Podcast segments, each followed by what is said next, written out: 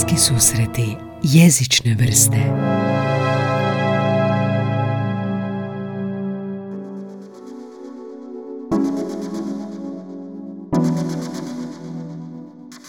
danas e, imam gošću koju vjerojatno više neću nikad imati, a radi se o tome da je gošća napravila uvodnu najavu ovog što ste čuli, bliski susreti jezične vrste. A, Katarina Moškatelo, dobro ti došla i hvala ti što si izdvojila vrijeme za podcast. E, kak ti se čut, evo sad se čula u uvodu, kak ti je čut svoj glas? Si već imuna na to? Za početak, bok svima.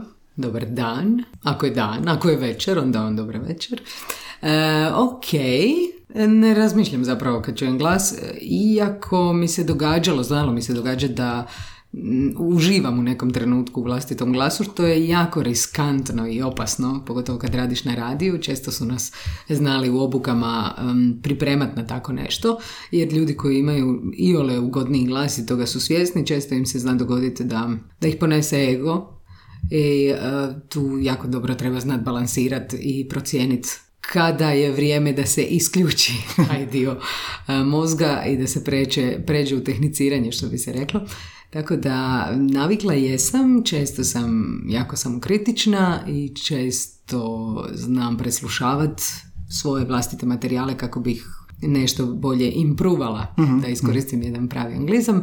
E, improvala u kontekstu, ja se bavim reklamama prvenstveno, to jest voiceoverom i to je ono što me hrani. Sve ono što izgovorim i način na koji izgovorim izuzetno mi je važno. I preslušavajući zapravo i jako brzo skužiš gdje fulaš, što bi trebalo pobrusiti i tako dalje. Tako da dvosjekli je to mač. S jedne strane jako lijepo i ugodno, s druge strane ajme majko. Mhm. Imam sto tisuća pitanja, ali krenemo sa najosnovnijim koji pitam uvijek Kreni sve od goste. nazad. da, krenemo nazad. E, kak ti je bilo? Odlično, hvala ti. Um, prvo pitanje koje pitam sve goste je, osim tko si, a to si sad već rekla i ljudi već e, znaju nešto o tebi, barem osnovno, ali možeš odgovoriti tko si ti i što ti jezik predstavlja.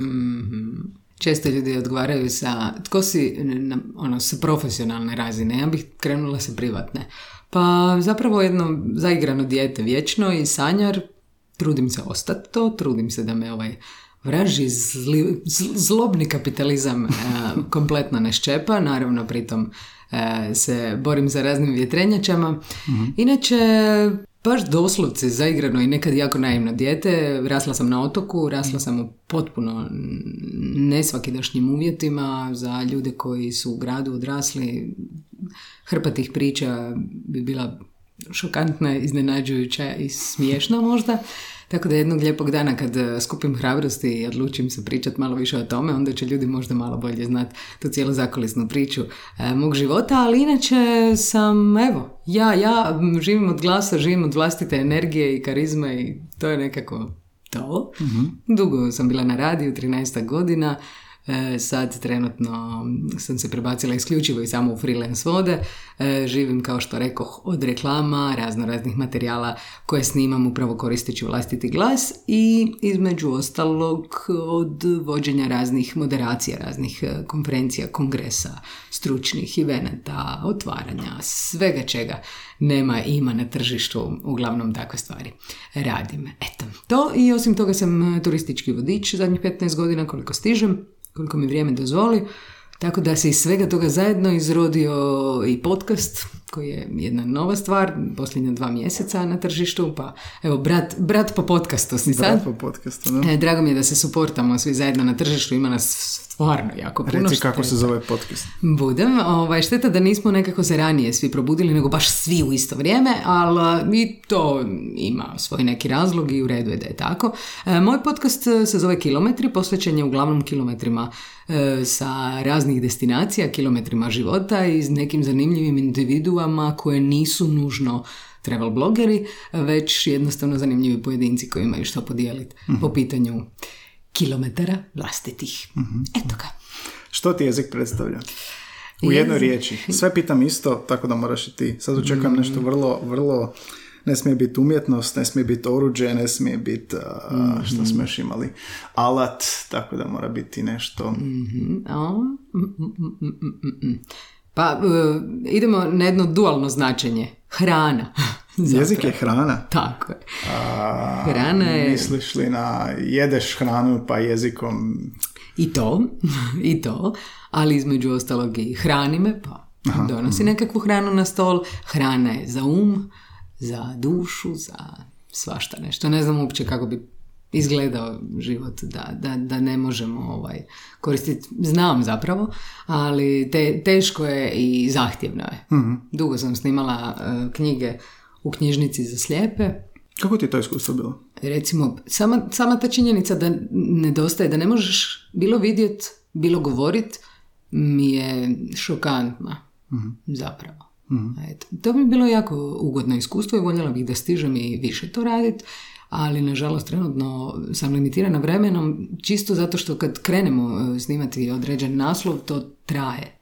To traje i traje i ponekad mjesec dana e, čak e, iziskuje, tako da mi je uz sve ostalo trenutno to nažalost palo malo na, na ovu drugu ljestvicu, nije na primarnoj, ali nadam se da ću se vratiti tome u jednom trenutku života.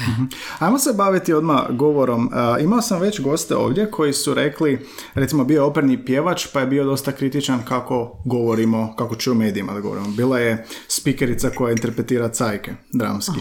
I ona isto na jednom radiju radi pa ovoga onda uh, snima reklame. Jel?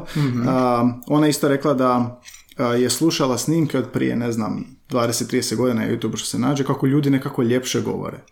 A, ne znam, a, ja u nastavi jezika je dosta zanemaren govor. Općenito se čini kao da se govoru sve manje pažnje posvećuje u nekakvom brzom svijetu i zbog toga, shodno tome, nekako i govor trpi. Jel imaš ti te osjećaj? Kako, Pa, kako vidiš? imam, imam, imam čak i mišljenje o tome, ali e, malo je nezahvalna ova situacija gdje moram iz vlastite perspektive odgovoriti, pošto se osjećam i sama kao svojevrsna prodana duša. Nezahvalno je da ti o tome govori osoba koja je živjela 20 godina na otoku. Dakle, to je apsolutno uvjetovalo sve, a to je da recimo danas mi se dogodi da me određeni naglasak potpuno zbuni, Aha. da ga mogu vrlo lako ovaj, pogriješiti, zato što sam sama po sebi sluhist. E, drugo, Sluhist. Sluhist. da, drugo, zato što sam godinama u medijima i mediji kao takvi su me dijelom izbrusili da se to pretvori u nekakav književni govor, međutim, posljednje moje radno mjesto je zapravo e, upravo suprotno nešto tražilo od mene, a to je da e, se izražavam u slengu i to zagrebačkom slengu. I e, došlo je do kakofonije u mojim kanalima svim, dakle s jedne strane ovaj otočki govor, književni koji bi zapravo trebao biti faza, e, to jest e, nekakva baza, ču faza, a i faza kod mene, faza i baza. I s treće strane e, nekakav e, ono s- govor koji danas koristimo najviše, zapravo naša mlađarija, kako to kažu dalmatinci. Jel ti, jel ti je lako onda a, napraviti tranziciju ovako između tih? Pa meni je, ali nisam sigurna koliko ljudi koji slušaju mm, uspiju sve to ispercipirati. Jer se lako šaltam, meni zbilja nije problem prebaciti se sa jednog na drugo, ovisno o tome što tko od mene traži. Ukoliko snimam reklamu, naravno da je ta reklama isključivo na književnom, a, književno interpretirana. Ukoliko e, sam na radiju, ako se od mene traži da kažem kaj, ona iskoristim još pet anglizama dok nešto izgovorim i razvučem nekakvu riječ ili je jednostavno predimenzioniram ili bilo što, naravno to radiš da bi e, širim masama to bilo zanimljivije. A s treće strane trudim se ne zanemariti moj otočki govor, tako da e, izazovno je i zabavno je. Meni je to izuzetno zabavno zapravo. Mhm. I kad slušaš ljude kako govore, jesi profesionalno deformirana, jesi kritična? Pa ne usudim se biti kritična upravo zbog toga što i sama ovaj, surfam između, između svih tih varijanti i inače u životu smatram da nemamo pravo baš previše kritizirati ko sam ja da, da kritiziram druge, u konačnici i sama radim hrpu grešaka kroz dan, ali da bi bilo lijepo, e, bilo bi definitivno lijepo i ugodno zadržati nekakvu, nekakve klasične manire izražavanja i jednostavno osvijestiti. Premalo se o tome priča. Super je što radiš ovaj podcast, svaka ti čast, e, jer se nadam da će zapravo do onih do kojih bi trebalo doći na što zanimljiviji način. Možda tu treba jednostavno još osmisliti nekakvih zanimljivih šema i fora e, što bi moglo privući ovaj primjer nekakvog youtubera koji ima tisuće i tisuće i tisuće followera i iskreno zavoli ga kako priča jer njeja boli Imamo raznih kolega koji vode podcaste isto tako gdje mene duša zaboli kad čujem to je spojena rečenica u paštetu, ne razumijem. A kad ti pita nešto, ne razumijem. Ne razumijem uopće mm. pitanje, ali ovaj, to je, recimo to je osobi trademark. Mm. I ljudi zbog toga slušaju, ljudi to jako vole. Pa čekaj, onda ispada kao da nije bitan. Pa ispada e, da u današnje vrijeme živimo jedan zanimljiv život u kojem je upitno što je postalo bitno. Mhm. Eto, mhm. da kako u kulturi, kako e, kod izražavanja umjetnosti, hranjenja, morala i bilo čega mhm. ostalog, mislim da e, su se polupali određeni lončići i zvončići. I jako je teško. Da, jako je teško očekivati da ljudi prate jedne druge izbore, masu, i dobro je da je tako, neka izbora, ali da se negdje gubimo u, u poanti, mislim da da nekako imam uvijek taj osjećaj da kako svijet ide brz, kako se sve tipka, naš puno manje poziva, puno više tipkanja, kako je bitno, čak i u novinarstvu često čuli smo od jedno, jedne gošće, bitno je da informacija brzo dođe, mm više nego što je bitno da je kvalitetno mm dostavljena. Misliš da Mislim, neću sad pametovat, ali um, misliš li da uh, ti je to onda manja konkurencija, jer ti, ti postaješ rijedak uh, stručnjak zapravo. Ja misliš kako vidiš budućnost? Aha, to me pitaš kao mene osobno? Pa da, kao U sebe tu uopće ne, ne razmišljam na taj način da pače, sad sam sjetio kroz, dok, dok ste slušam pitanje, sjetio sam jedne situacije kad sam došla tek raditi na antenu Zagreb, mm onda je e, u roku mjesec dana osjećala sam se nekako nespremno na, na, na tu razinu Djelovalo mi je da jednostavno nisam još dorasla o tome svemu. I onda sam u jednom trenutku pitala e, kolika je šansa da me upute negdje na nekakvu edukaciju. Jer bih jednostavno voljela ispravnije možda govoriti, popeglat nekakve detalje koji možda kod mene kao otočanke nisu kako treba izbrušeni. Na što sam dobila ovaj, reakciju, pa mislim, kužim, dovoljno, dovoljno književno pričaš, nije u HRT. Tako da i na HRT-u su se neke stvari sigurno već s godinama promijenile, ali još uvijek, ako ništa drugo, možemo znati na koji mediji računamo kad e, uključimo bio to TV ili radio, e, možemo znati da, da, da, je prilika da čujemo nešto ispravno i konkretno. Mhm. Jer generalno danas je to stvarno kompleksno i teško zadržati. Koliko se ja vidim u tome kao netko ko Mislim da ne bih se usudila postavljati nikakva mm konkretna pravila, to jest standarde. A, trudim se ostati koliko god je moguće svoja po tom pitanju, a opet kažem ti, surfam između jednog, drugog i trećeg sad. Mhm. Nekome sigurno stanem na žulj, apsolutno. mm Moja sestra je studirala kroatistiku. Ona hrpu nekakvih mojih stvari, statusa i slično ne može vidjeti. ne, znači, ne, ne, ozbiljno. Znala sam jedno vrijeme slatka da imam nekakav intervju ili nešto, daj baci oko, Mm. Reci, valja li ovo? Nemoj mi molim te to slati. Znači ne mogu uopće. To, ka, šta ti ubaciš i šta ti smiksaš, to meni nije jasno uopće. To ne bi ovaj, krava sažvakala. Tako da jedna je stvar lijepo se izražavati i znati se izražavati, ali to uključuje cijelu lepezu zapravo osviještenosti. Od načina pisanja, od e, načina naglašavanja, e, korištenja općenito nekakvih riječi unutar vokabulara i tako dalje. Tako da puno je toga što bi se tu moglo i dalo e, napraviti. Ja bih rado to brusila, ali ono što je tužno je činjenica da danas ljudi to ne traže. Eto, mhm, to je mhm, možda mhm. nekako naj, najiskrenije. Tako da, way to go za svakoga ko stigne na barem nekakav način osvještavati, osvještavati ljude. uh ono što ljudi čuju je, čuju sad tebe kako pričaš i čuju te klijenti i to ono što mhm. čuje 10% pretpostavljam onoga koliko je išlo u tu pripremu.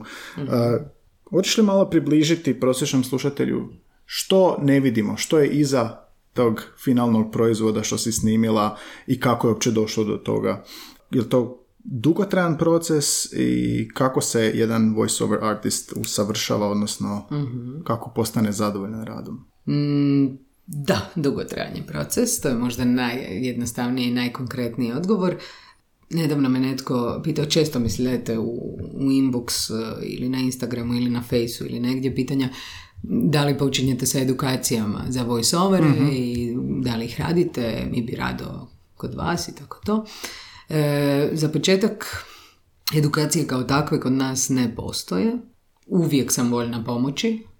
E, međutim, moja pomoć se puno više bazira na, na onom strahu, tremi, nervozi, krivim nekakvim naglascima, krivim interpretacijama i slično, tu se trudim pomoći ljudima. Ako samih reklama i snimanja reklama, to je jedna toliko specifična kategorija. Nema sad tu, neko će reći, Isus, kaj sad, nedodirljivi ste. Ne, e, mali broj ljudi to radi, to je činjenica.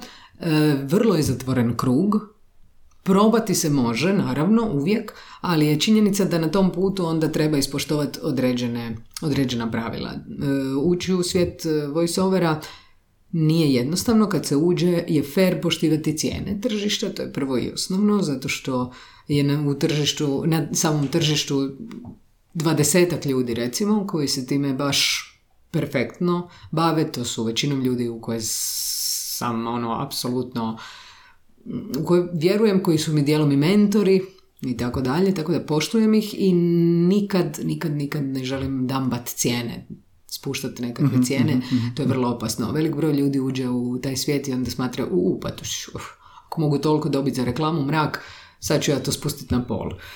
To je vrlo opasna igra jer e, uništavaju za početak dugogodišnji trud svojih kolega koji su radili na tome. E, druga stvar, sebi naprave baš ono jednu otežavajuću okolnost, mhm. a to je da ih se ne cijeni kasnije na tržištu, da prebrzo izraubaju svoj glas u kontekstu snimaju e, jako puno i onda jednostavno se tržište zasiti tog glasa. Koliko ti slušaš isti glas koji ti čita, ne znam, e, nešto o toaletnom papiru, e, o popustu kredita, to je kamata u banci i o, ne znam, novom omekšivaču, Upute za lijekove. I upute za lijekove, ne znam šta. I to sve recimo radiš na isti način ukoliko nisi spreman varirat možda ili nema, nema te mogućnosti varijacije hm. i igranja s glasom, onda se jako brzo tržište samo zaseti. Dakle, hm. to, toga treba biti svjestan. E, samo učenje traje godinama. Iskreno, ja sam svoju prvu reklamu snimila možda na Radio Rivi u Splitu za Hrvatsko narodno kazalište u Splitu prije nekih deseta godina dan danas kad čujem tu, tu reklamu ovaj, mi se doslovce sve dlake na glavi dignu zato što je stravično loša mm. i općenito često znam snimiti nešto s čime nisam zadovoljna u protoku vremena. Mislim to je valjda prirodno. Da, da, da. sigurno nisi ni ti baš uvijek sa svime zadovoljan nisam nikad. Evo pa i Kristijan Ova koji nam je bio gost je rekao kad pročita ulomak iz svog romana na nekoj knjižanoj večeri mm. da kaže ono koji bi idiot ovo napisao?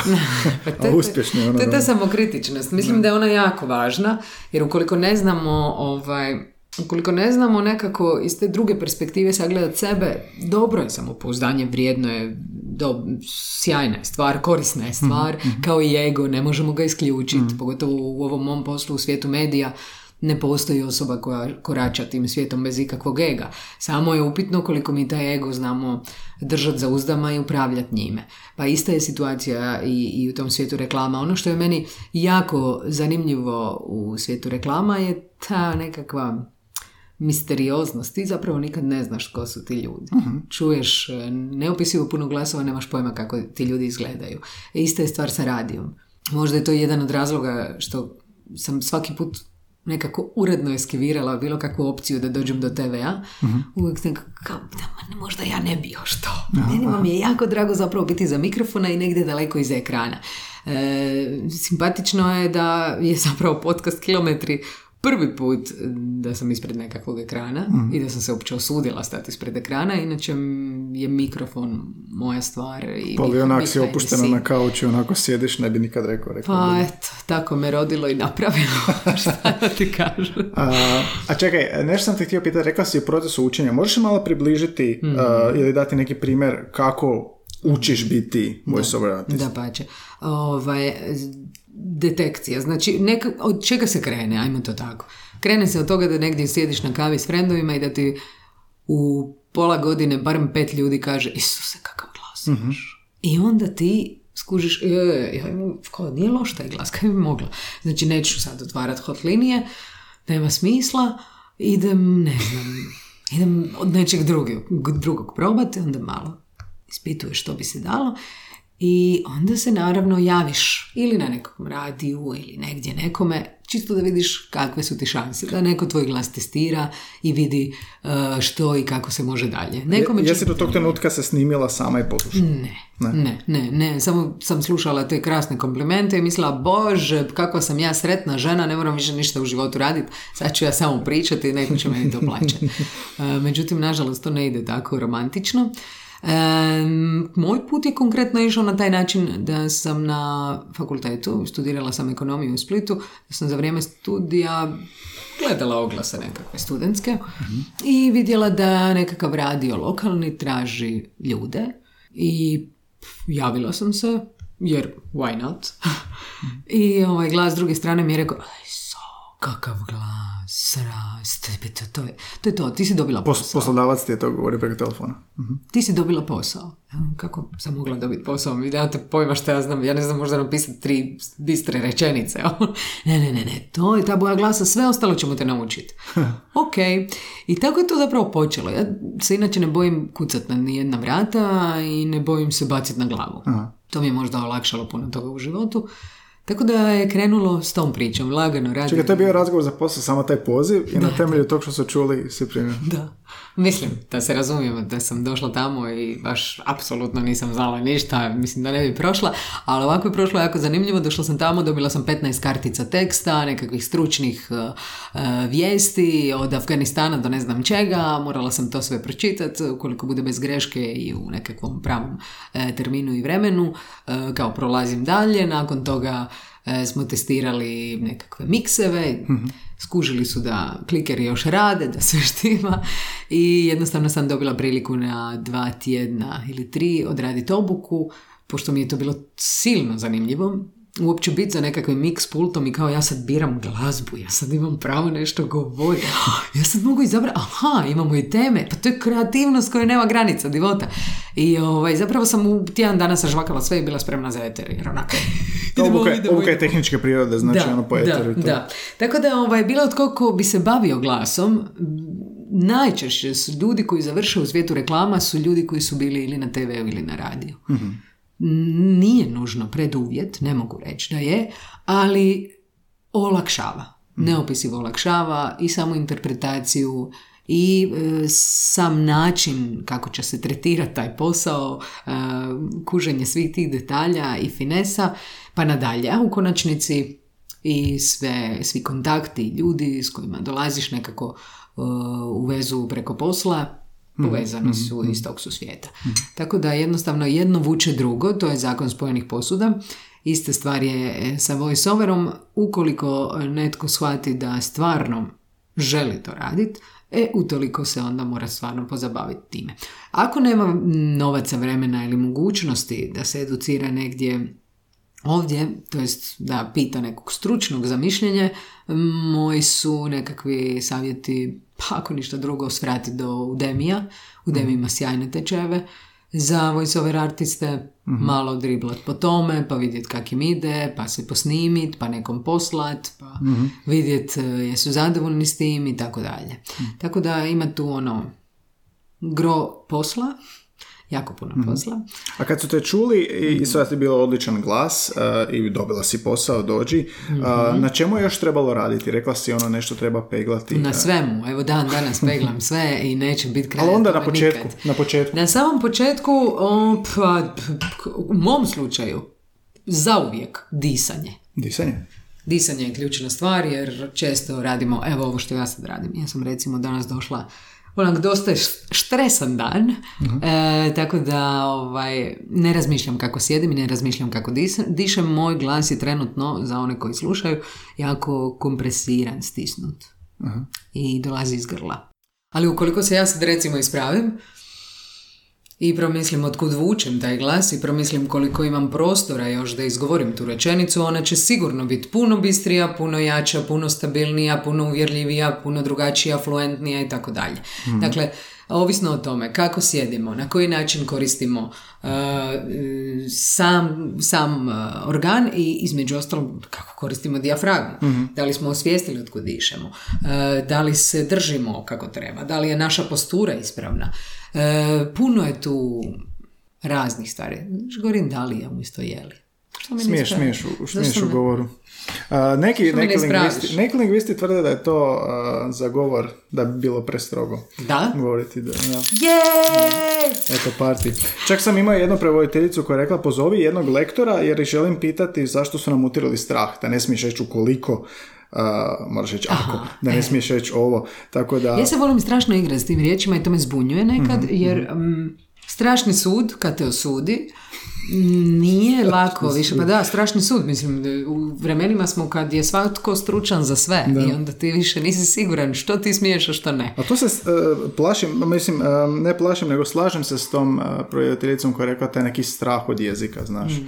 I ovo što si govorila za statuse, ja stavim status, ja imam tu tehniku, ja stavim, mm. pregledam ja to sve, ne vidim naravno greške i onda mi neko javi mm. da ja ispravljam, jel? Um, jer ja kad se kontroliram ne mogu si očiti. I onda su nekad to neke stvari koje, ja sad pitam zašto ne može ovo, pa kao bolje ti je, znaš, onako malo više u duhu hrvatskoga. Više ne znam, gubi mi se taj duh. mm Ne znam, ono, jel, uh, gdje taj duh se mijenja kroz ovih 20 godina koje, koje učim jezik. Kako je tebi? Tebi se gubi, a tebi je to struka. Da, Misli kako da. i nama ostalima.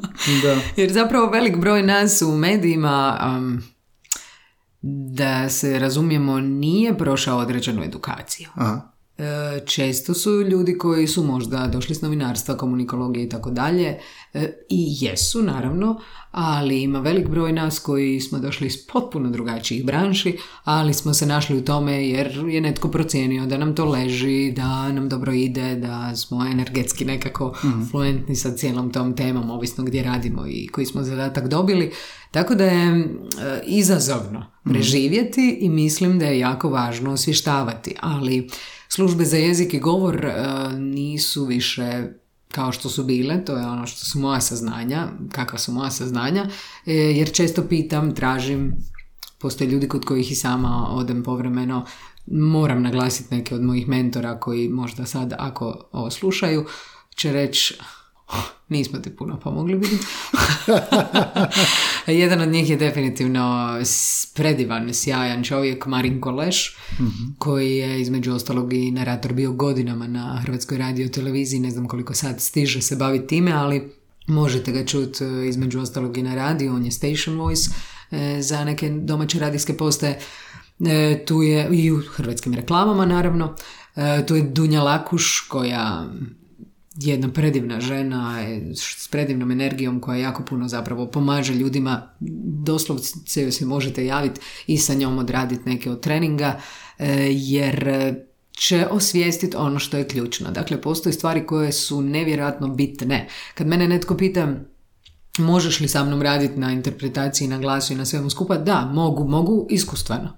Mhm. Ono što sam ja kroz mojih 15 godina prošla, apsolutno uz glumu i glumačke tehnike i ostalo, mogu napraviti ono koliko mogu. Čim procijenim da to više nije moja domena, ja se apsolutno ne usuđujem e, odrađivati posao mm nekakvog lingviste, mm logopeda, mm pardon, i ostalog. Dakle, nešto što nije moja domena nije nije pametno dirati. Ne možemo, ne mogu biti maler ako sam zubar.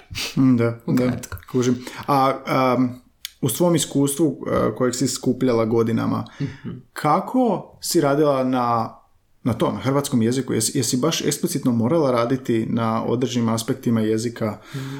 ili ti je uvijek si imala pomoć neko sa strane koji će ti pripremiti tekst koji bi ti onda čitala ili si... E, sad u posljednje vrijeme mi se događa da imam pripremljene tekstove, ali ih uvijek ja modificiram mhm. i to je najčešće slučaj ukoliko vodim određene manifestacije, mhm. evente i slično, tada organizator najčešće želi, voli pripremati uh, hodograme i sinopsise, mhm. jer ima to i smisla, naravno, ukoliko to nije moja domena, prirodno je da pripremi onaj koji je stručan, a na meni je onda da, što bi se reklo, penetriram u sam tekst i mhm, mhm. izvedem ono najbolje što mogu od njega. Ali sve što sam radila na radiju u posljednjih 13 godina pripremala sam sama. Mhm.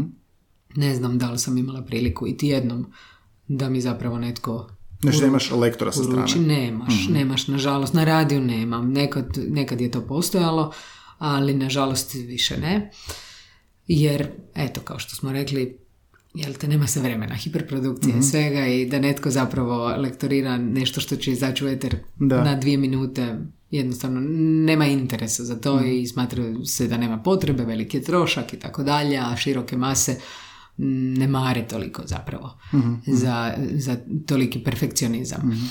Ali nešto si me još bio pitao. Pa, pa mislim, kako ti je, jel ti škola dovoljno opremila i obrazovanje formalno da, Kome? da to što... To je, to je dobro pitanje, jer e, ono što najviše ljude zbunjuje, kako je moguće da si ti živjela na Hvaru 20 godina? I da se izražavaš na taj način da apsolutno nigdje nema niti malog dalmatinskog govora ukoliko se potrudiš. E, razlog je, mislim, vrlo jednostavan, osim nekakvog dara i blagoslova kako god to gledali. Mm, ono ključno su, mislim, moji roditelji. Moji roditelji e, nisu nikakve diplomate ni intelektualci. Oni su obični obi- obični poljoprivrednici i domaćica, dakle poljoprivrednik i domaćica, obični otočki ljudi, mali i skromni, koji su sa jako puno, puno, puno predanosti odgajali svoje četvero djece. Ja sam četvrta i ono što je kod nas e, bila obaveza to je čitanje. Mi smo jako puno čitali. E, bez obzira što se išlo u polje i bez obzira što se radilo kompletno nekakve druge stvari koje ne rade mala djeca inače, um, ja nisam imala baš taj luksus gledanja televizora. Ja sam TV gledala isključivo jednom tjednom, tako je bilo pravilo. E, i Subotom, to subotom to nedjeljom. Nedjeljom. Nedjeljom dokumentarce. Nisi ni crtiće mogla gledati. Pa mogla sam kao, ali me nije zanimalo. Meni ti je puno bilo napetije naći, e, pardon, naći e, svezak neke nove dobre knjige. Pa ono, bila je faza od pet prijatelja do ne znam čega. Tako da je ovaj, pardon, samo da prekinem ovaj poziv. smeta. E, tako da nisam, nisam možda toliko, gle, nije bilo vrijeme interneta, to automatski nije bio jedan disturber koji, koji mi danas imamo. Da. Druga stvar, TV kao TV smatralo se da je sadržaja koji je ono, ja, vrit ni mimo previše. E, moji roditelji su općenito smatrali da bi bilo dobro da se vrijeme kako treba organizira i da se korisno e, iskoristi za klince, tako da smo imali ono faze, ok, igraš se dva, tri sata u danu, toliko koliko si se igrao, toliko i učiš. Taj dan pomogneš uvijek, imaš pravo biranja da li ćeš raditi kućne poslove ili ćeš ići u polje, ali se znalo da postoji dio dana kad čitaš. Tako da, ovaj, kad sam otkrila da e, iz ove seoske škole, kad sam se prebacila u, u lokalnu, u stari grad na Hvaru, i kad sam otkrila da škola ima svoju knjižnicu, to je bio valjda moj najsretniji dan u životu, zato što sam čekala samo kad ću poštambiljat sve ono svoju Joj, one knjižnicu. bijele, da, da, da, Da, svu knjižnicu kad ću, hoću li stići pročitati, hoću li stići vratiti. Ja sam plovila doslovce sa svim tim likovima uh, u knjigama Koklinka, sam ono, mašta mi je radila 200 na sat. I to se sve odvijalo u toj formativnoj dobi, prvih 18 godina sam stvarno jako puno gutala knjige. Vjerujem da je to e, bilo, bio jedan od preduvjeta e, da pomogne načinu na koji se danas izražavam, možda. Ali danas sam recimo koma. Pitaj me kad sam zadnji put pročitala nešto, tri knjige stoje otvorene, nikako da ulovim. A, Renata Baretića čekam tamo, ja da on, on me čeka na, na komodi već neko vrijeme. Hrpa stručnih knjiga koje želim proći, e, prvenstveno zbog edukacija e, koje radim s ljudima, to jedan na jedan kao pripreme za javne nastupe. Puno, puno literature mi treba, želim upijat, volim upijat, e, vrijeme me limitira, organizacija vremena mi je definitivno jedan od glavnih problema i ti disturberi društvenih mreža danas koje, bez kojih ne postojiš, moraš ih imati, a s druge strane moraš izbalansirati kada je pravo vrijeme Audio knjige možda, to sam ja počeo. Audio knjige, yes, yes, nije loše ni ta varijanta. Praktično je. Jako je praktično, slažem se, između ostalog e, imam neke ponude da ih počnem i snimati, ne znam koliko se usudim još, ali doće To bi vrijeme. bilo super. Doći će vrijeme i za to. Jesam radila ove um, audio knjige za slijepe, e, no nisam radila ništa za klasično tržište. Je li ima uopće tržišta? Pa. Audio knjige kod nas. Ima, ima, imala sam jako, pardon, a si stalno lupam nešto. A, Vidiš, trapava je. E, imala sam prilike dogovarati nekakve suradnje, međutim, ono što su bili moji prijedlozi nije baš bilo prihvaćeno u kontekstu mm, nismo mi još tržište za to. I činjenica je da je tako. E, isto kao i sa podcastom. Prije tri godine kad je bila ideja krenuti s podcastom, nitko nije kretao s podcastom i kao, ko će to slušati? Danas nas ima na tržištu tona, polako podižemo svijest nacije da nešto što traje 40-50 minuta, sat, vrijedi izdvojiti. E, to vrijeme da nismo nužno setapirani na formate od 2 do 3 minute, pa idemo sad slušati tonu glazbe, pa dvije minute informacije, pa tona glazbe, ok, to je sjajno, dobro je, format je divna stvar, no e, ubija jedan dio malih moždanih vijugica i odumire nam jedan dio intelekta koji nije za vraga montirano u našoj glavi i treba bi se razvijati. Tako da, ovaj, šteta mi je, šteta mi je to, ali opet s druge strane kažem ti, ja, ja sam stalno negdje na ivici jednog i drugog. Znaš, u komercijalnom svijetu su potpuno druga pravila. A u mom svijetu u glavi je opet ova moja. Tako da taj balans između te dvije stvari je zanimljivo ovaj, vrlo.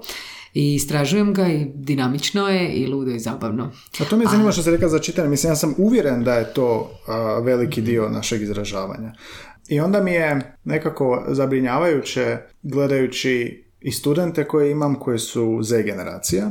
Ta neka razina izražavanja koja i samo će biti gore, sve manje će biti čitana, što, imam osjećaj da zbog tih ometajućih faktora Instagrama i svega interneta i brzine svijeta da će sve manje biti čitanja, ali u toj formativnoj dobi, to što si ti rekla. Jer kasnije ovo sad mi nemamo vremena, nema šta, ali naći ćemo način, slušat ćemo knjige, ali u ovoj formativnoj dobi mislim da je to neizostavno. Ali kako zainteresirati ljude? Mislim, ja, evo ja tebe pitam... Pitao sam svakog gosta do sad, svi su imali neke Kako? Mene, mene toliko ono mori, baš sam jučer e, pričala sa dragim frendom, on ima sina od kojih 15-16 koji rastura ubio igrice, ono, dobro uči, ok, jako ga zanimaju nekakve financije, burze, ovo ono, ali ništa ne čita i jednostavno ne želi. Pa daću ti par primjera što, recimo kako vodim a, tečajeve, a imam i instrukcije za mlade. A, Oxford recimo izdaje, prije su oni imali one klasike, znaš, onako za, za prilagođene za razinu englesku koju učiš. A sada, i to su bile, ne znam, Jane Austen, ne znam, i Gatsby i tako dalje. I sad više nema toga, ali imaš Avengersi. Imaš Avengersi, ali priče napisane koje nisu film, nego kao na, ono, priče o tim likovima. I imaš a, prilagođeno za svaku razinu. Znači ja, to je moja teorija s kojima se slažem s kolegama, je da bi recimo ja u lektirama uopće ne bi imao kanon, nego bi imao popularne stvari. Znači da imaš dijete koje voli Harry Pottera, dobro, nek čita se svih, sve Harry Pottere za početak. I onda kad dođe vrijeme Prvo će krenuti od strasti, od ljubavi, od uh, interesa. Iz istog razloga zašto udžbenik uh, za prvi razred gimnazije srednje ne bi trebao imati tekst o Prince Charlesu, jer uh, 15-godišnjaka boli klinac za Prince Charlesa i ne vidim tu nekakvu motivaciju u kojem će uh, 15-godišnjak na temelju Prince Charlesa naučiti jezik, engleski jezik. Na isti način vidim i Možda knjige. kad vidi koliko kraljica živi, pa ga to izmotivira. da, da vidi da može biti u- uhljeb, uhljeb princ. Uh, Ali da, te, motivacija kao takva je, mislim, to je ključna stvar, da je Da. lako naći, onda bi se riješio taj problem općenito. Ne, ne- iskreno ne znam, možda kroz nekakve interaktivne stvari, Ko- kao da se izgubi sve, to traje negdje do desete godine, jedaneste, sad zavisi, neko, roditelji sigurno neki slušaju pa će reći nije niti toliko možda. E, vrlo individualna stvar od obitelji do obitelji, ali to je opet, kao i sve u životu, lepeza po meni, nisam majka, ali mislim da je tako, lepeza apsolutno svih detalja od toga. Čitaju li roditelji? Da li ih vidi da čitaju? Kako se izražavaju roditelji? A, na koji način se općenito odnose? Ko, ko se druži s tim roditeljima? Tko zapravo dolazi doma? Što I kako- slušaju? kako priča. Tako je. Što sluša to dijete i što upija? E, onaj sadržaj koji upija u slobodno vrijeme, što je to zapravo? A, osim toga, to vrijeme koje provodi. E, može li se napraviti možda nekakav balans? Pa ako je to dva sata e, igrica, ok, onda neka bude nekakav ekvivalent dva sata čitanja nakon toga. Pa se napravi nekakav balans. E, motivacija u kontekstu idemo sad, evo, dobar materijal, pročitaj nešto vezano za nešto, pa idemo za vikend vidjeti to mjesto. Sad ću plesnut, ne znam, jedan od mojih dragih časopisa su Meridijani, meni kao isto, i. National Geographic i, Geo koji se izrodio kasnije i tako dalje, dok su moje frendice u neko doba jako, jako upijale Kozmo i ostale stvari, ja nisam bila možda toliko u tom trenutku u tom filmu, da, prolistam danas naravno, ali nije, nije me to motiviralo. Vječno sam, voljela sam sanjarit valjda i čitati o nekakvim novim stvarima. I sad recimo da sam u tom trenutku imala mogućnost roditelje koji imaju novaca, da nisam živjela u izoliranom, na izoliranom otoku, to jest u nekakvoj e, izolaciji svojevrsno, jer ti ne možeš baš gdje poželiš sa otoka. E, vjerujem da bih rado, da, evo da živim u gradu, ja bih rado djetetu dala nekakve materijale, ok, šta imamo pored Zagreba, evo, Krapinu, krenemo od Krapine. Pa ajmo malo pročitati, ajmo ovaj tjedan istraživati o neandertalcima, šta bi se sve dalo. Pa idemo za vikend vidjeti. Sa muzeje, kužiš, evolucije, pa super. Idemo nakon toga, tjedan nakon, dva tjedna nakon, idemo istraživati hrvatske dvorce, šta sve ima oko hrvatskih dvoraca. I onda zaintrigiraš kroz određene legende. Imamo predivan svezak hrvatskih legenda koje ono, po meni bi ih trebala imati svaka kuća koja klince ima, a ih jako nema. Tako da sve su to nekakve sitne finese koje bi bilo dobro možda ubaciti u život ljudi E, i prema tome nekako se usmjeravati dalje. Pa, pa probat, vjerujem da kad se do desete nešto dobro e, unese u bazu, implementira u bazu, teško da će to s 14 nestati. Može biti najveće ludilo puberteta, ok, bit će, a onda ga neće zanimati takva tematika, ali će i dalje čitati, samo će čitati ono, zavisi di ga je film od, fu, od fura, ono što bi se reklo.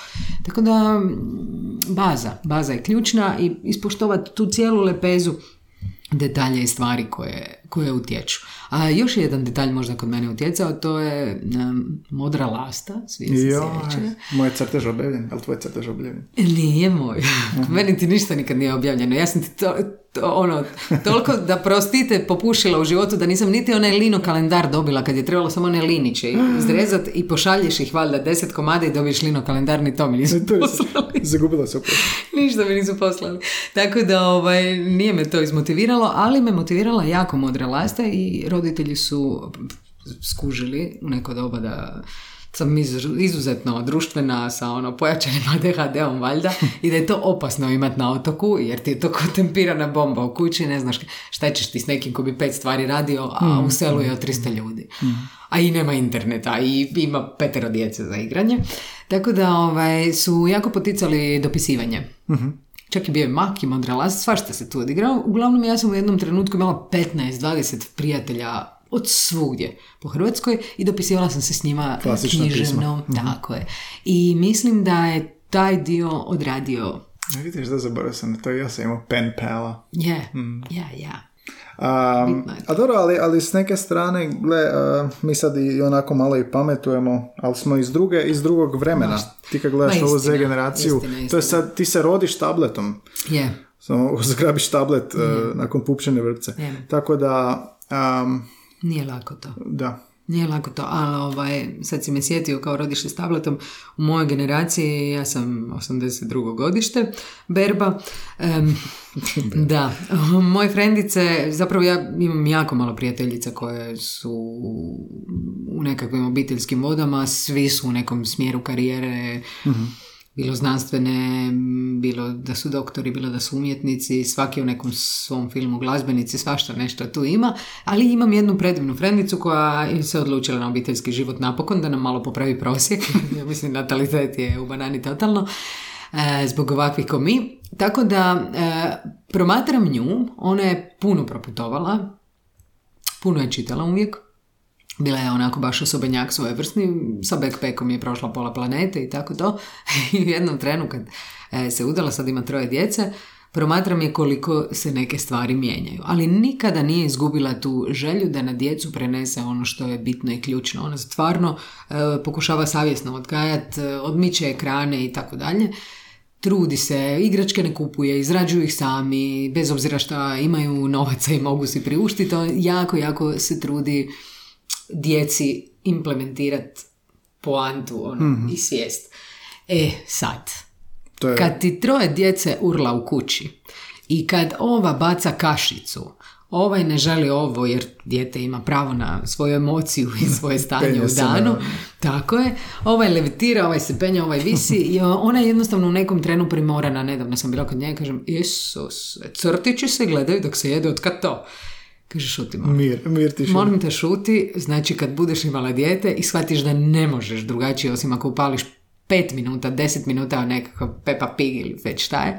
Znači stvari ne idu drugačije. Nekad su ljudi jednostavno primorani i jasno mi je da je lako ovo što si ti rekao, lako je nama sad tu pametovati u trenutku kad se odvija nekakva drama i kad čovjek treba naći vremena da se čuva svoje živce, vrijeme, živimo u suludim vremenima, trči se za svakom kunom, odrađuje se, nitko više ne radi jedan posao, svi nešto fušaju pet stvari. Da. To te sve rastrza, to je izuzetno zahtjevno. E, Sto tisuća ono, nekakvih ciljeva, ideja, e, visoka očekivanja, zacrtani ciljevi, krediti, svašta nešto i sad na to sve ti pitaš nekog ili paziš ti kak čitaš i šta Da, ti da, da. Znaš šta, ljudi te pošalju, znaš di. Tako Zadavić. da ovaj, treba, treba tu ovaj, bit, ne, mislim, imati obzira nekako i razumjeti i taj dio priče. Eto. Ok, ajmo malo o ovom um, freelance uh, poslu što radiš. Um, evo s dečkima iz surovih strasti i ko nisi bila u podcastu, kad sam pokrenuo podcast, pitao sam, trebao bih snimiti najavu, ali znate neko ko radi najave. I oni su mi preporučili tebe.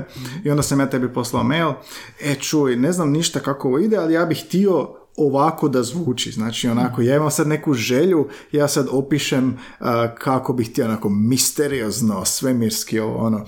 I onda ti to uspiješ pretočiti u glas. I to... Jesi zadovoljan? Da, da, da, jesam, jesam, da, baš to. Ali e, sad sam htio baš doći do toga. Ti si meni poslala nekih osam verzija na kojem ja nemam dovoljno istrenirano uho da čak osjetim razliku, ali ti osjetiš. Možeš mi reći kako uspiješ dobiti, kako uspiješ taj proces, znači dobiješ mail, e daj mi snimi da je strastveno. I ti sad to pretočiš u ne jednu nego sedam verzija i na kraju su oni zadovoljni. kako to uspiješ? Mislim, kako to djeluje? Kako to... Pa, pa hvala ti za početak, jer ovo, ovo što si sad rekao je za mene jedan veliki, veliki kompliment. Hvala. Popravio si jedan, šta je ovo, ponedjeljak? Utorak. Popravio si utorak. Kako više znaš to, da? Ovaj, gle, ne znam, ali znam. E, pod broj jedan, život je igra.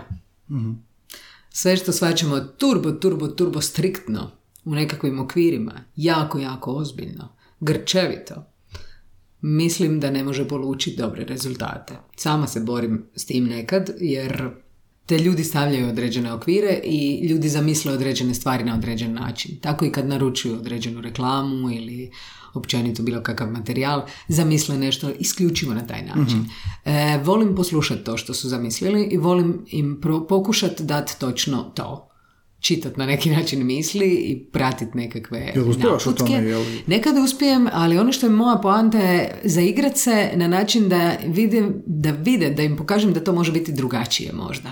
Znači uvijek se trudim dati ono što je traženo, ali uz to uvijek volim dati Saša Tenod je jednom rekao u sirovim strastima, over delivery je zapravo a, majka svega. I moram se složiti. U mom poslu je to isto tako. Dakle, over delivery je dosta dobra stvar. Prvenstveno zato što ti onda imaš value for the money. Ukoliko si me platio, ukoliko si me platio, mislim da je potpuno u redu da ti dostavim više verzije.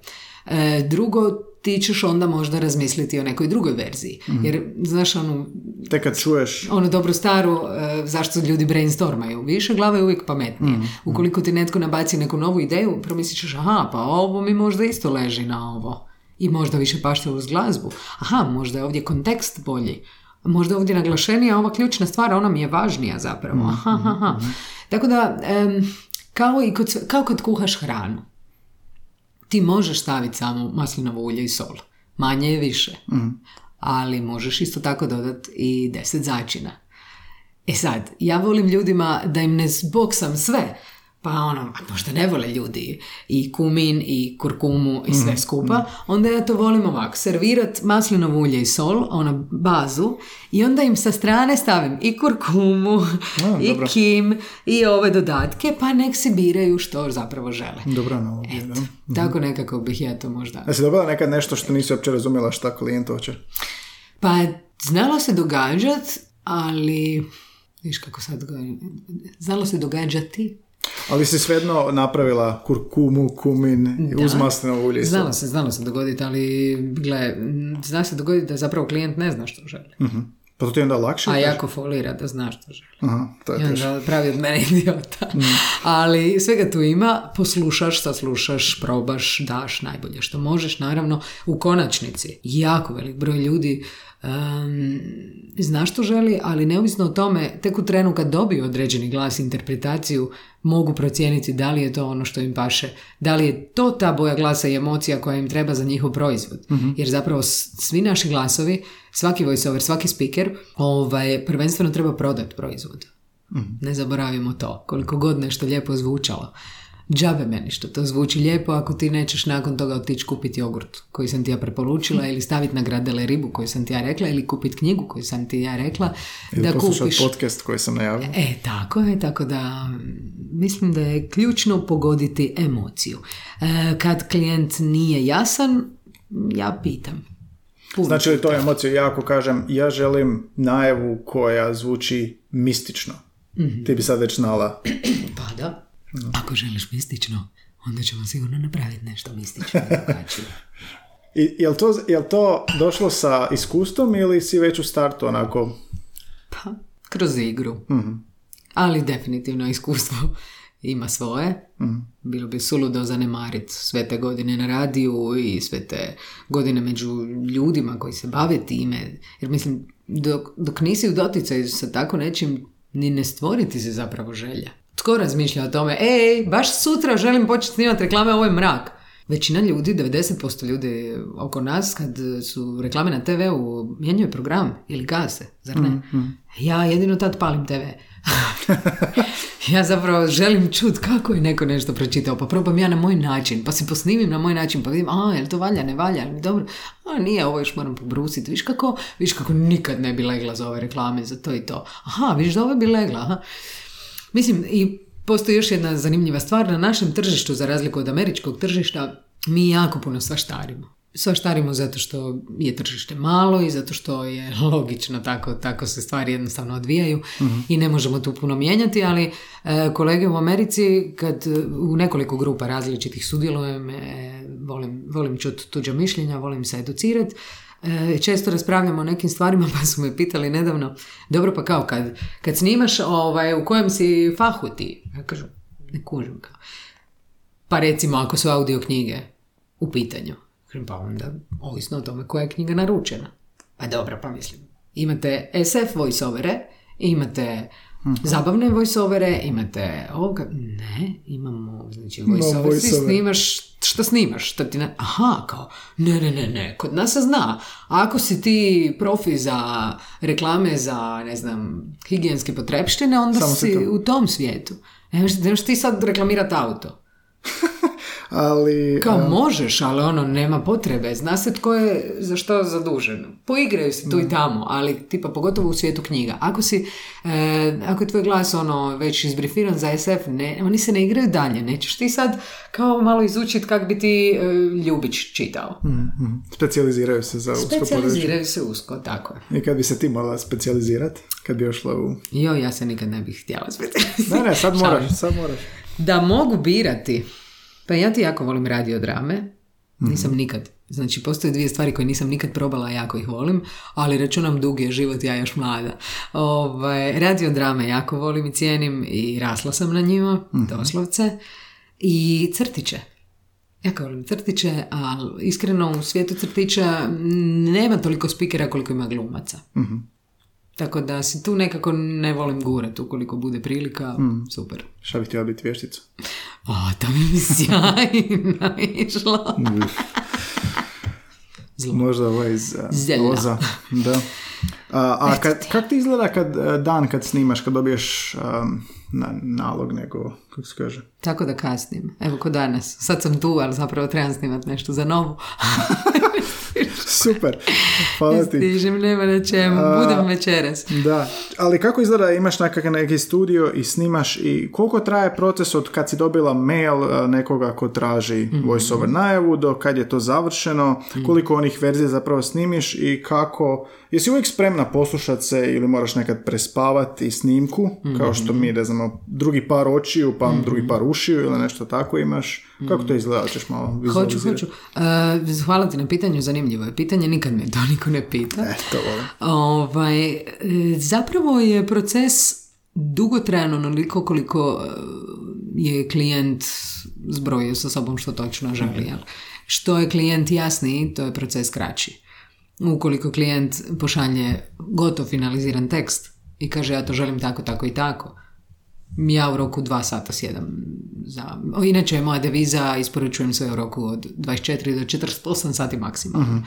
Mm, Dakle, ukoliko e, je sve jasno, ja snimam i šaljem materijala. Eventualno se dogodi, a rijetko se dogodi da radimo ne, još nekakve prepravke, može se dogoditi da moj dalmatinski pa da ja negdje zavučem nešto što ne bi trebala, ali generalno jako brzo, jako brzo. Tako da taj proces je ok. Gle, znači šalje se mail, definira se koliko je trajanje, sekundaža je najvažnija stvar i način čitanja je ključna stvar. Sad, ukoliko nešto ide na radio, e, ne mora se sinkronizirati, e, implementirati u sam video. Ukoliko je mm, video koji se radi za TV kanale ili se radi za YouTube ili nešto treće, onda naravno, ovisno o tome, je i kompleksnije. E, ukoliko se radi, ne znam, nekakav video za određenu polikliniku, uz naraciju i slično, onda to opet zahtjeva malo više posla jer su to najčešće videi od nekoliko minuta trajanja. Ukoliko se radi o nekakvim lijekovima koji su novi na tržištu, isklju- isključivo mm, su za in-house korištenje. Dakle, jako puno materijala snimam koji nikad nisu vani i nikad ne smiju izaći vani. Bilo da su to projekti koje se slaže za Europsku uniju, bilo da su u pitanju nekakvi, baš to, novi lijekovi ili proizvodi koji su na tržištu i isključivo se e, prikazuju unutar određenih skupova, stručnih skupova, kongresa i slično. Tako da ima tu e, različitih materijala i različitih zahtjeva. Opet ovisi idem li snimati u studiju kod nekog. Velik broj klijenata ima studije, stručne, naravno, profesionalne s kojima rade i u tom trenu me netko iz studija zove, dogovara termin, da li je to sutra u 12, 1 ili kad god. E, Pojavljam se na samoj lokaciji, ono što mi je ključno da imam da sam naspavana, da noć prije nisam pila nikakav alkohol, da nisam pušila, jako imam izuzetno osjetljive glasnice i ako noć prije zapalim par cigareta, sutra dan baš i ne mogu snimati kako treba. Ma daj. Nisam zadovoljna s tim.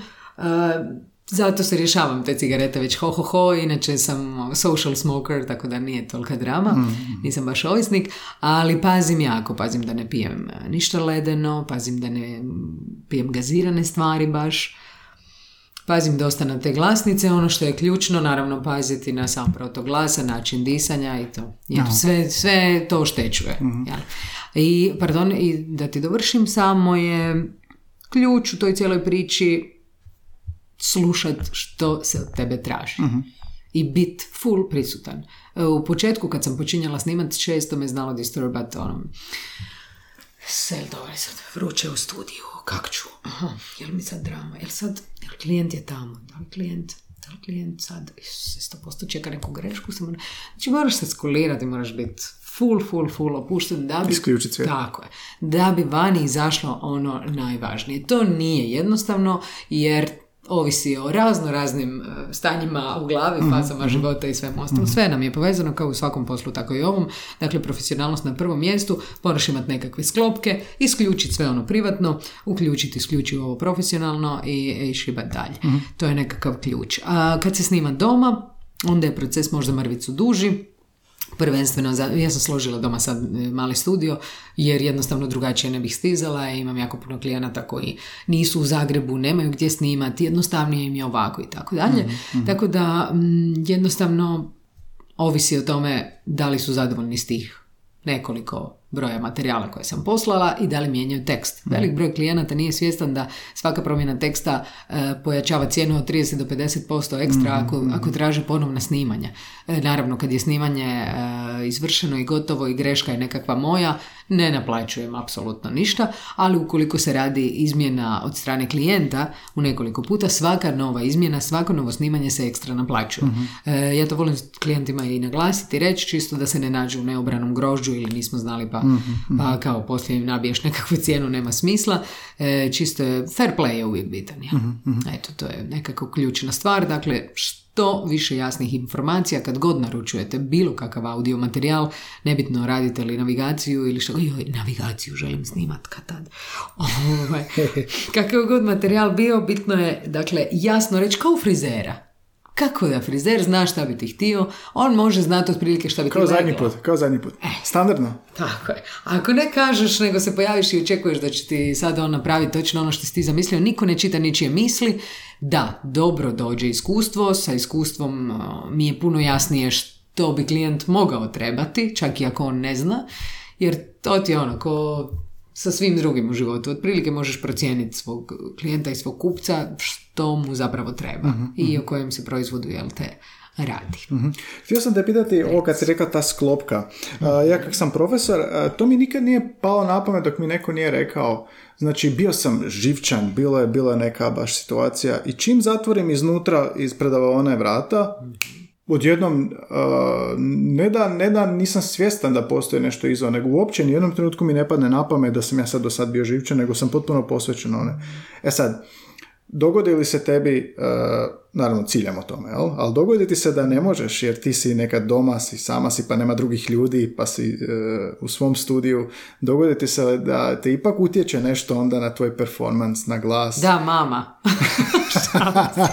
Šta se sad ne mogu... Ovaj, ne, ista stvar. Htjela sam Isto, ti da. samo reći na to pitanje divno, to znači gaj da voliš ono što radiš, po meni. E, kad god sam imala tremu prije ulaska u, ne znam, autobus pun gostiju nekakvih i putnika s kojima putujem negdje van Hrvatske i u svojstvu pratitelja ili vodiča, E, Nevjerojatna je količina stresa, da li će biti sve ok na granici, imamo li sve rezervirano na vrijeme, imam li sve papire, imam li sve vouchere, jesam spremna, koliko sam spremna, jesam ponovila sve, moj, znam li uvertiru sutra za Italiju ili Veronu ili zavisi gdje sad stajemo na prvoj točki ili idemo put Grčke, kako god. Znači sa svaku tu stvar ja moram biti full, full spremna i znati šta radim i jako je bitno biti skuliran, smiren i svjestan da ti vodiš priču i da je sve ok i da će sve biti ok. E, do tog balansa ili treba tona samopouzdanja ili treba jednostavno, ne znam, od meditacije do bilo čega drugog. Treba nešto, nešto koristiti. Pa ti se dogodilo da tipa sad kreneš snimati, rekao ja ne, ne, ne, ne, nisam raspoložen sam za ovo, ne mogu, idem prespavati, idem sutra probati. Pa da, dogodi mi se, ali nemam uvijek taj luksus. I isto mi se događa što i tebi, da, evo recimo, posljednji podcast koji smo snimali doma, imala sam baš neku groznu situaciju, prije mjesec dana mi je između ostalog tata umro u cijelom ovom covidu, e, potresima i svemu skupa, ono se izdogađalo apsolutno sve što je moglo, pa između ostalog i to, zato je mama sad došla sa hvara kod mene, to mi je poprilična novost i izazov, E, divna mi je majka, volim je do neba, ali nismo navikli živjeti zajedno. I sad mi je jako izazovno, zapravo jer ja stalno nešto radim, mene stalno netko zove, a mama je početno simpatična i ne razumije šta ja to sve radim, jer je njoj, mislim, nisam u banci od 8 do 4, ona ne razumije šta ja uopće doma radim. Tako da, ovaj, ona stalno, ona je pravi disturber. I sad se baš šalim s njom doma da je sjajna jer me trenira. Ja sam zapravo navikla imati uvijek svoj mir. I sad je napokon netko tu, tu ko mi stalno nešto pita, suvišno i disturbast, suvišno i stvara nekakvu nervozu, ja se učim nositi s tim da i uz disturbere mogu raditi. E, isto tako za taj posljednji podcast nisam se baš naspavala, tu noć su bili nekakvi radovi večer prije i nešto sam još morala dovršavati i legla i pun mjesec i ne možeš zaspati. Znači spavala sam sat vremena, sutra mi dolaze tri vrlo zahtjevna gosta i naravno da želim da sve ispadne najbolje moguće, pogotovo kod video snimanja. Znači, mislim, osjećam se kao da me plima izbacila, ali u trenu kad krećemo sa snimanjem, u trenu kad radimo klapa, idemo rukom, rukom odnešeno. Jednostavno voliš. Ako voliš i guštaš u tome, mislim da nema toga ovaj, što te može izbaciti iz takta.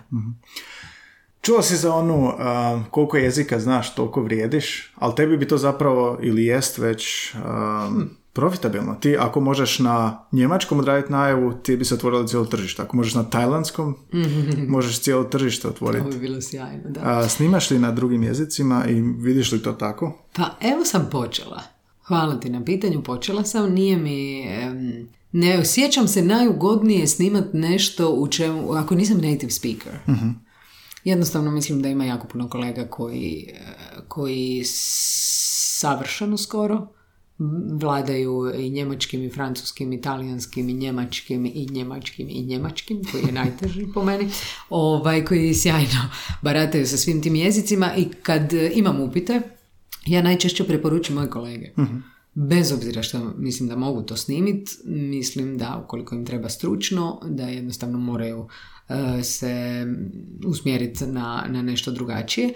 Nedavno sam imala situaciju da je jednostavno klijent tražio da to snimim ja. E, objasnim naravno uvijek fair i korektno. Mislim da moraš znat što daješ i fair je to reći. Dakle, mm, rečeno je da nisam native speaker, da mogu naravno i engleski i hrvatski a, do utančine, što bi se reklo onak cakom pakom, ali što se tiče njemačkog i italijanskog, da ne mogu garantirati. Ali mogu im snimiti nekakav preview pa da vide da li im se sviđa. Njima je to bilo sjajno. Ok, E, Bilo je jako puno materijala i izrazito zahtjevno i dugo smo pregovarali oko svega skupa i dugo smo radili sve to zajedno, ali ja sam u tom trenu znala da ono š- oko čega nisam sigurna je najbolje angažirati još nekog, pa sam fino za svaki od jezika imala profesore, svaki materijal koji sam snimila sam slala prvo na pregled svakome od profesionalnih fino ljudi da mi to kažu, da mi ono preslušaju, pogledaju, popeglaju, kažu što ne štima, što štima, E, ali uglavnom opet se vraćam na ono sluhist sam, tako da sva sreća pa nešto što nije prezahtjevno. Sigurno da ne bih snimala knjigu na talijanskom jeziku, ali nešto što su nekakve kratke upute i vokabular koji nije toliko zahtjevan, apsolutno mi nije problem. Ali bi se li, bili li se posvetilo u životu, idem sad naučiti talijanski do te mjere da si otvorim cijelo tržište. Pa možda, ali iskreno ti ja mislim da Italija ima svoje fantastične spikere kojih ima jako puno, tako da zašto bi sad, tako da ne znam, neki Giacomo dođe u Hrvatsku, sad on sjajno nauči hrvatski, nikad ga ne može naučiti koliko ga znam ja možda, tako da Giacomo može sjajno raditi, ali već tu postoji hrpa ljudi koji rade. Mislim da ono, svak nekako ovo će zvučat možda krivo, ali mislim da svakako treba neko, treba ostati u svojoj domeni iskuliran, ne, ne trčat pred rudo i ne grabit previše. Mhm. Mislim da si jednom podcastu čak rekla da želiš prenositi znanje. Kako bi, uh, vidiš li se da radiš nekako, kako bi učila nekog lijepo govoriti? Mislim, ne, ne, ne pitam te sad za cijeli kurikulum, nego onako, uh, evo recimo kako To imam dosta... posao. Da, kako imam nekako dosta studenata koji slušaju mojih i uh, mislim, je bi ti sad znala sa prosječnom Z generacijom na čemu bi htjela raditi? Da. da. Da, i nisam iskreno znala uopće da želim to. Ljudi su mi otkrili da ja to želim i hvala im na tome. I to prije nekoliko godina kad se u jednom trenu javio jedan moj kolega i rekao, slušaj, zvaćete ta i ta osoba, ona radi nešto o oružanim snagama RH, taka, ima iznimno, iznimno zahtjevnu poziciju i jako želi da s njom radiš neke stvari. Na što sam ja rekla, pa ja to ne radim kao. Sad, ku- zašto me, zašto, preporučit ću ti, znam ljude koji to rade. Ne, ne, ne, ne, ona tebe sluša na radiju već dugo i želi s tobom raditi. Dobro. Ja sam ti prvo kao, daj mi molim te da prespavam, sutra dan sam javila e, se osobi i rekla, gle, hvala, čast mi je, apsolutno, ali ne smatram da sam dovoljno kruha pojela za tako nešto. Na što je meni osoba u vrlo kratkih par minuta izgovorila takve stvari da sam me stavila na mjesto u milisekundi i onda sam shvatila da nešto što je najopasnije u životu i što ti skreše, skreše sva krila i sve mogućnosti su saboteri. Saboteri unutarnji koji svi imamo i razno razni demoni, ja ih zovem ekipa iz podruma, znači razno razna ekipa koja te vječno negdje bocka. Jesi siher, sigurno ti to možeš, jel ti to možeš dovoljno dobro? I tebi je sigurno palo na pamet prije nego si krenuo s podcastom, a se, gaj, kak će to biti, to biti na... Kužiš, ali si se bacio na glavu i to je to. I dok se čovjek ne baci na glavu ne može znat kako će nešto funkcionirati. I sam sebe sputavati je nešto najopasnije ikad. I to kod nas ima veze sa nečim drugim. Mislim da to ima veze sa određenom stanjem stanjem uma u naciji općenito. Jako puno sabotiramo sami sebe, sabotiramo jedni druge, kritiziramo jedni druge neosnovano, jako često i e, to dugoročno stvara jako puno nezadovoljstava što mlađim generacijama, što mi me, jedni među drugima. Zaboravljamo jedne druge hrabrit, boostat, mm, podizat, e, gurat dalje, jer zapravo to je po meni jedini ključ bilo kakvog prosperiteta i bilo kakvog razvoja. Ako nemamo razvoja, onda džaba smo krećili, mislim, šta, mhm. šta ćemo, se, ono, bit će nas koliko možemo se množiti zauvijek i koja nam je poanta. Ono? Mm. Ako nemate dublje poante, što? Čemu mm. onda? Dakle, ista je stvar po meni i, i kod te priče, samopouzdanja u bilo kojem poslu. Vraćam se na ovo tvoje pitanje, zašto sam takla opće samopouzdanje. U tom trenutku kad me tražilo da se posvetim nekome i radim jedan na jedan, sam osjećala se jednostavno nesigurno, kao nemam ja pokriće za to. I onda sam sjela sa jednim starijim kolegom i pitala ga kao što ti misliš o tome? Da li sam spremna? Neko ko isto radiš ti. Tako je. E, I zašto ti to ne radiš? Kažem, pa meni se to ne radi. Iskreno. Ja bih to mogao raditi, ali meni se to ne radi. Meni se ne bakće sa razno raznim ljudima i njihovim problemima. Ok. Druga stvar. Ako te ljudi traže, zašto ih odbijaš? Znači da im se sviđa tvoj način kako radiš. Mm. Pusti ih blizu, ono. Da li želiš šerat znanje, ili te frka? Rekao ne, nego ono, jednostavno ne, nisam sigurna imam li toliko znanja. Kaže ne, to ti samo isključivo ono, tvoja percepcija i tvoja nekakva nesigurnost koja opet dolazi iz obitelji, sredine, bla, bla, bla, bla. I u tom trenu sam shvatila, ma ok, znaš šta, idem se baciti na glavu, idem raditi s tom ženom. Odradili smo svega tri sata, četiri. E, jako lijepo smo radili ono što je mene oduševilo u toj cijeloj priči Doslovno, doslovno sam se odzumirala, a ti volim sistem Google Maps. Kad god niste sigurni ljudi u nešto što radite, odzumirajte se. Dakle, Google Maps, ja sam se odzumirala od same sebe, pogledala nju i sebe kak radim i onako, e, samo ja ovo mogu kao, ja to taktično objašnjavam. Neki smisao to ima. Wow, pa kao sposobna sam prenijeti nešto, to nije mhm. loše. I iz toga sam pod broj jedan naučila da je prekrasan osjećaj dijeli, znanje. E, drugo, da je toliko lijepo osvještavati što ti ne znaš. Jer dok ti nekome prenosiš i dok tebe netko pita, apsolutno dolaziš do svakog, svake one točke, aha, nisam sigurna, ajde, dozvoli mi, daj mi dan, dva da provjerim, pa ću ti objasniti.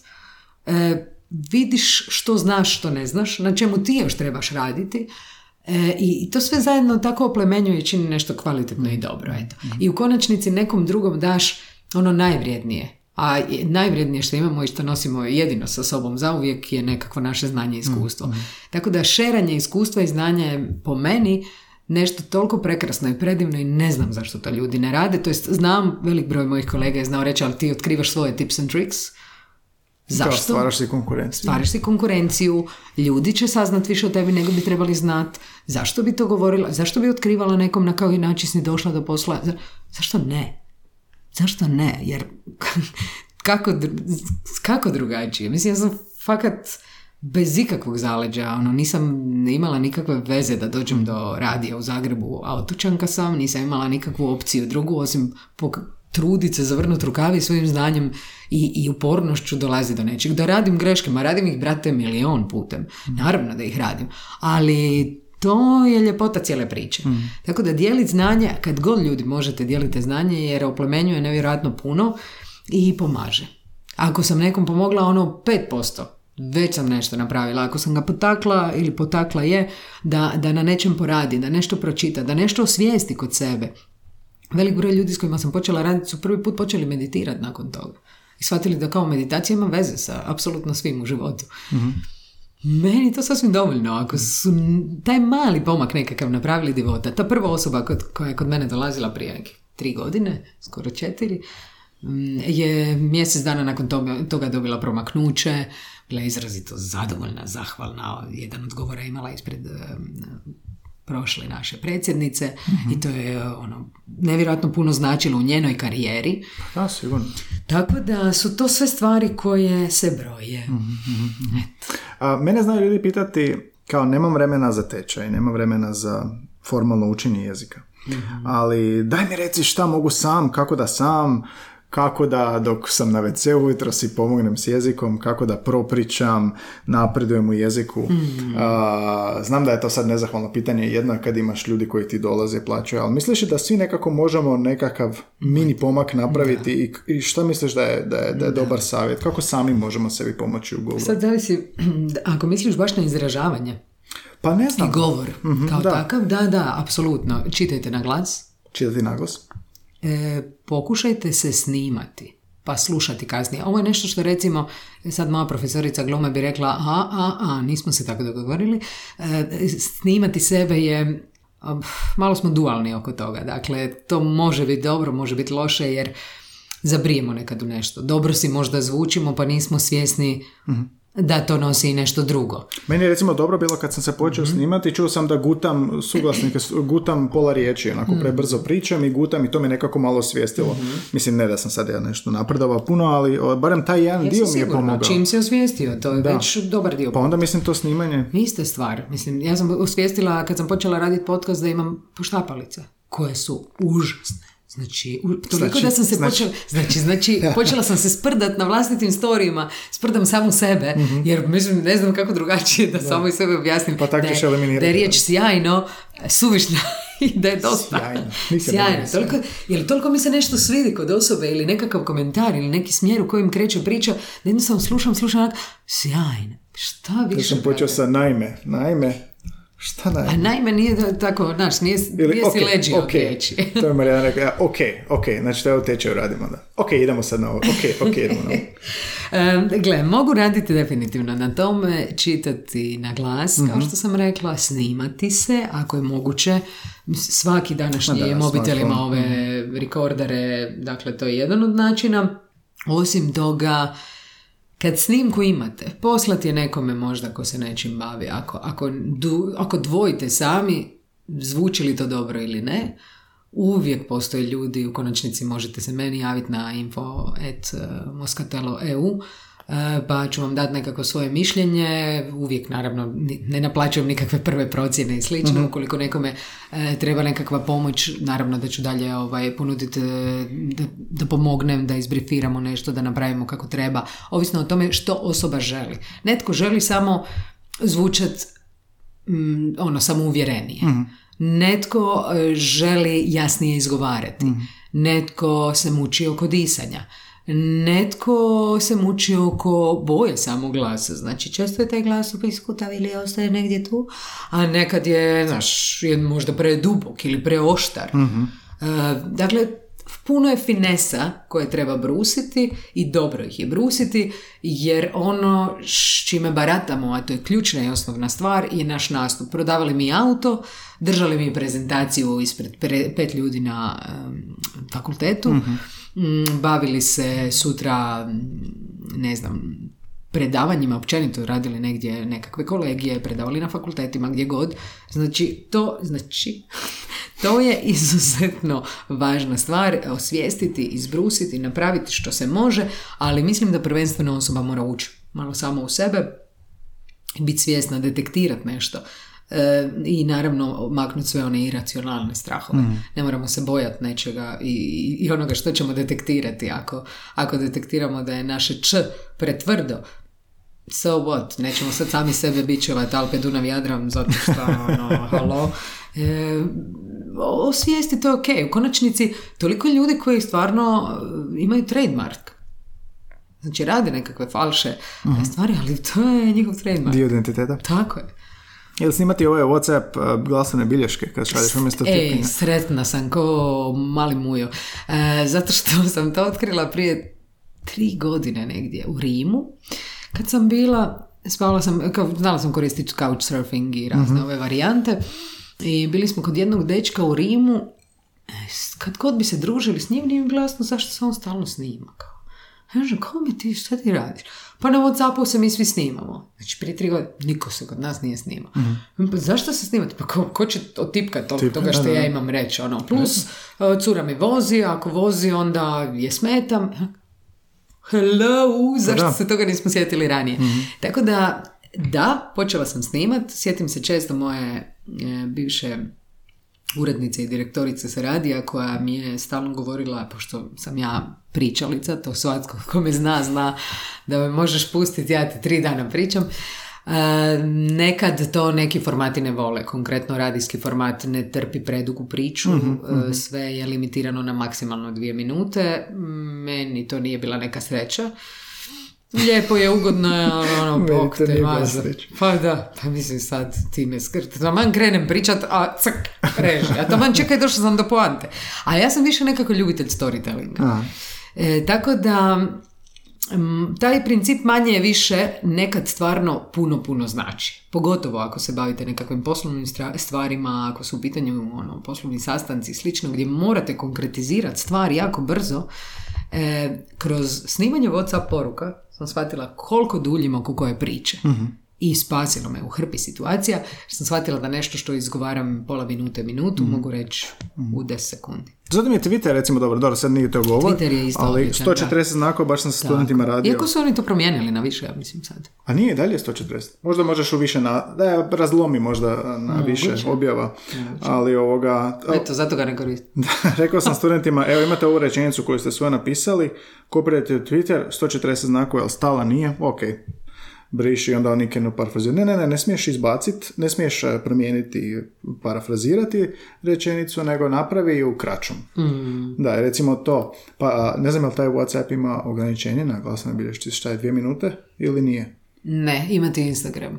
Ograničenje na, Na Instagram, minutu. ja. Mhm. Eto, mogu, mogu na Instagram onda, za trening uzeti isto tako. Da, Instagram e, inbox ima isto um, voice app kao i tamo je minutica. Eto, ima načina za, za generaciju i za a, Da, današnji da, ovoga da, brzi da. svijet i dalje vježbanje govora. Slažem se, slažem se. A, Katarina, ovo je bilo sjajno da se izrazim kako... ovoga- Kaj smo gotovi? Pa ne znam, bojim se da mi Nova TV dođe, dođe ovoga kucat.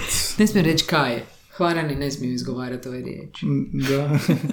A, ali za kraj imam još jedno pitanje, a to je koga bi ti htjela čuti u podcastu o jeziku? Koju vrste djelatnosti? I ono, imali smo i pilota, imali smo i znanstvenika, znači nije samo ljudi koji se striktno bave jezikom, nego svi, na koji se, svi koji se na neki način oslanjaju na jezik kako bi funkcionirali profesionalno, ali bilo je tu i lektora i pisaca i kog bi ti htjela čuti?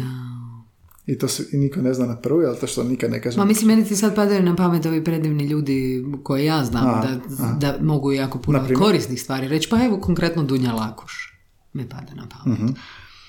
E, mislim da se puno može naučiti i da e, puno toga možete ono doznati, tako da Mhm. ako uspijete doći do nje, to bi bilo divno. Ali ima nešto što je tebe uvijek zanimalo, a da nije tvoj fah. E, Mogu li koristiti Joker? Možeš, možeš, montirat ćemo nešto kasnije. Mm, e, n- pada mi na pamet svašta nešto. E, Šta je sa glazbenicima? A, bio nam je operni pjevač, ali ciljamo i repera. Dobro. Bih htjela repera čuti. Možda ne bi bilo loše, baš me zanima kako se oni zapravo snalaze između ta dva svijeta, jer to je ono, dosta zanimljivo. Treba izbalansirati to. Mhm, mhm. Ja bih recimo vojnika htio dovesti. Da čujem a, kakav je jezik vojske. Pametno. I onda su mi rekli, imao sam jednog i onda je rekao, sve što kaže mora dobiti ministarstvo. onda sam rekao, dobro, eto, ode sto pitanja niz, um, ono, ne znaš hoće, hoće ovoga smijet. Ali da, Ali sviđa mi se, sviđa mi se koncept. e, Korisno je, osvještava, upoznaje ono što je ključna stvar kod bilo kojeg podcasta je upoznavanje ljudi zapravo. pa Znaš, da. svi smo danas nekako iza nekakvih fotki, iza nekakvih lajkova, majko mila moja, ne znam, znaš ono, sama sam u tom svijetu, pa, mi, pa meni, mislim, u tom svijetu nisam toliko, a jesam, ali trudim se eskivirat koliko god je moguće, a opet ne ide jer moram, zbog posla moram, moram puno toga koristiti i onda pokušavam naći nekakvu sredinu. Ono, baš, baš se borim često s tim. Koliko da, nema, nema, nema treba ono... ostati svoj, kužiš. Ne, da, A ako kroz ovu formu upoznaš osobu malo bolje. Mhm, Poznaš ko je neko stvarno, ono, zapravo. Pa e, za, ta- za to nekako i ciljam, jer ovoga, i pisa kojeg ti pročitaš i vidiš ga, ne znam, na knjižnoj tribini i vidiš ga, čuješ ga na e, radiju, i, e, ipak, ako ti njemu daš sat vremena razgovora, baš ono jedan na jedan, gdje nema drugih ljudi, mislim da to, mislim s Kristijanom Novakom kad sam pričao i Enom Katarinom, to, to saznaš ono, a, doslovno, ne mogu vjerovati da mi otkriva sve što mi otkriva. Mislim, sad i ti u ostalom, toliko ono, saznaš o, ti, ti saznaš ne samo što je jezik nekomu, nego što iza svega toga se događa da bi ti poslala, ne znam, ovaj voiceover, ono, Na jedan reklamu. način, da, je. Hvala ti.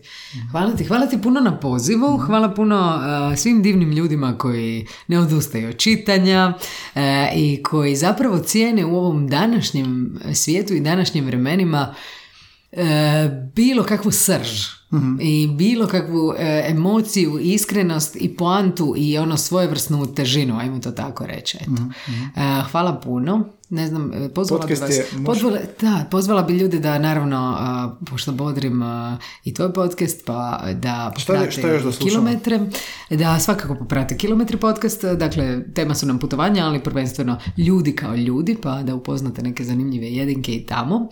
Em, tamo nećete možda čuti pravilni izgovor hrvatskog književnog jezika, ali dobro. Tvoj ili gosti? Pa, bomeni, mojni gosti, ja ti se jako prilagodim. Imala sam, po, sad će uskoro za tjedan dana ili dva ide van e, podcast sa jednim dalmoškim, Au, dalmoškim gostom. gdje sam to slavonac automat- nema šta slušati. Automatski sam se prešaltala, dakle, ne, nije bilo niti govora da ostanem, ostanem na književnom skoro. Ovaj, jučer je izašao vani novi podcast sa internet mater ili Margaritom Domić, koja je inače otočanka, tako se i znamo, isto je sa Hvara, e, i onda smo u Vertiru radili live, probali smo malo na hvarskom pričat, malo je to teško bilo, jer ljudima nije ništa jasno, onda im je svima potreba titlovati, onda se niko ne kapi nikoga, ni ničega i tako.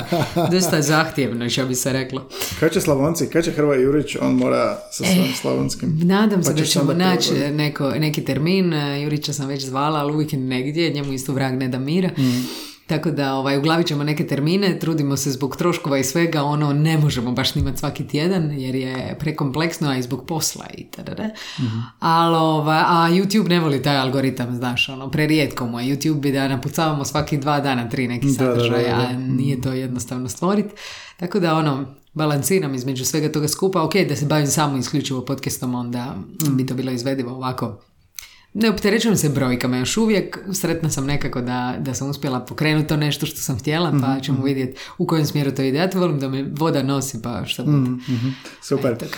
Mo- uh, Podcast je Moscatello approved. Uh, moscatello.eu ti je web. je li? Tako je. Ako ljudi e, koji, trebaju- koji je pao neki dan. Da, baš sam, baš sam ti reći, jučer sam išla Pa mi je web, neki dan čekam ekipu i svi na web da mi to riješe. Ne pitajte me.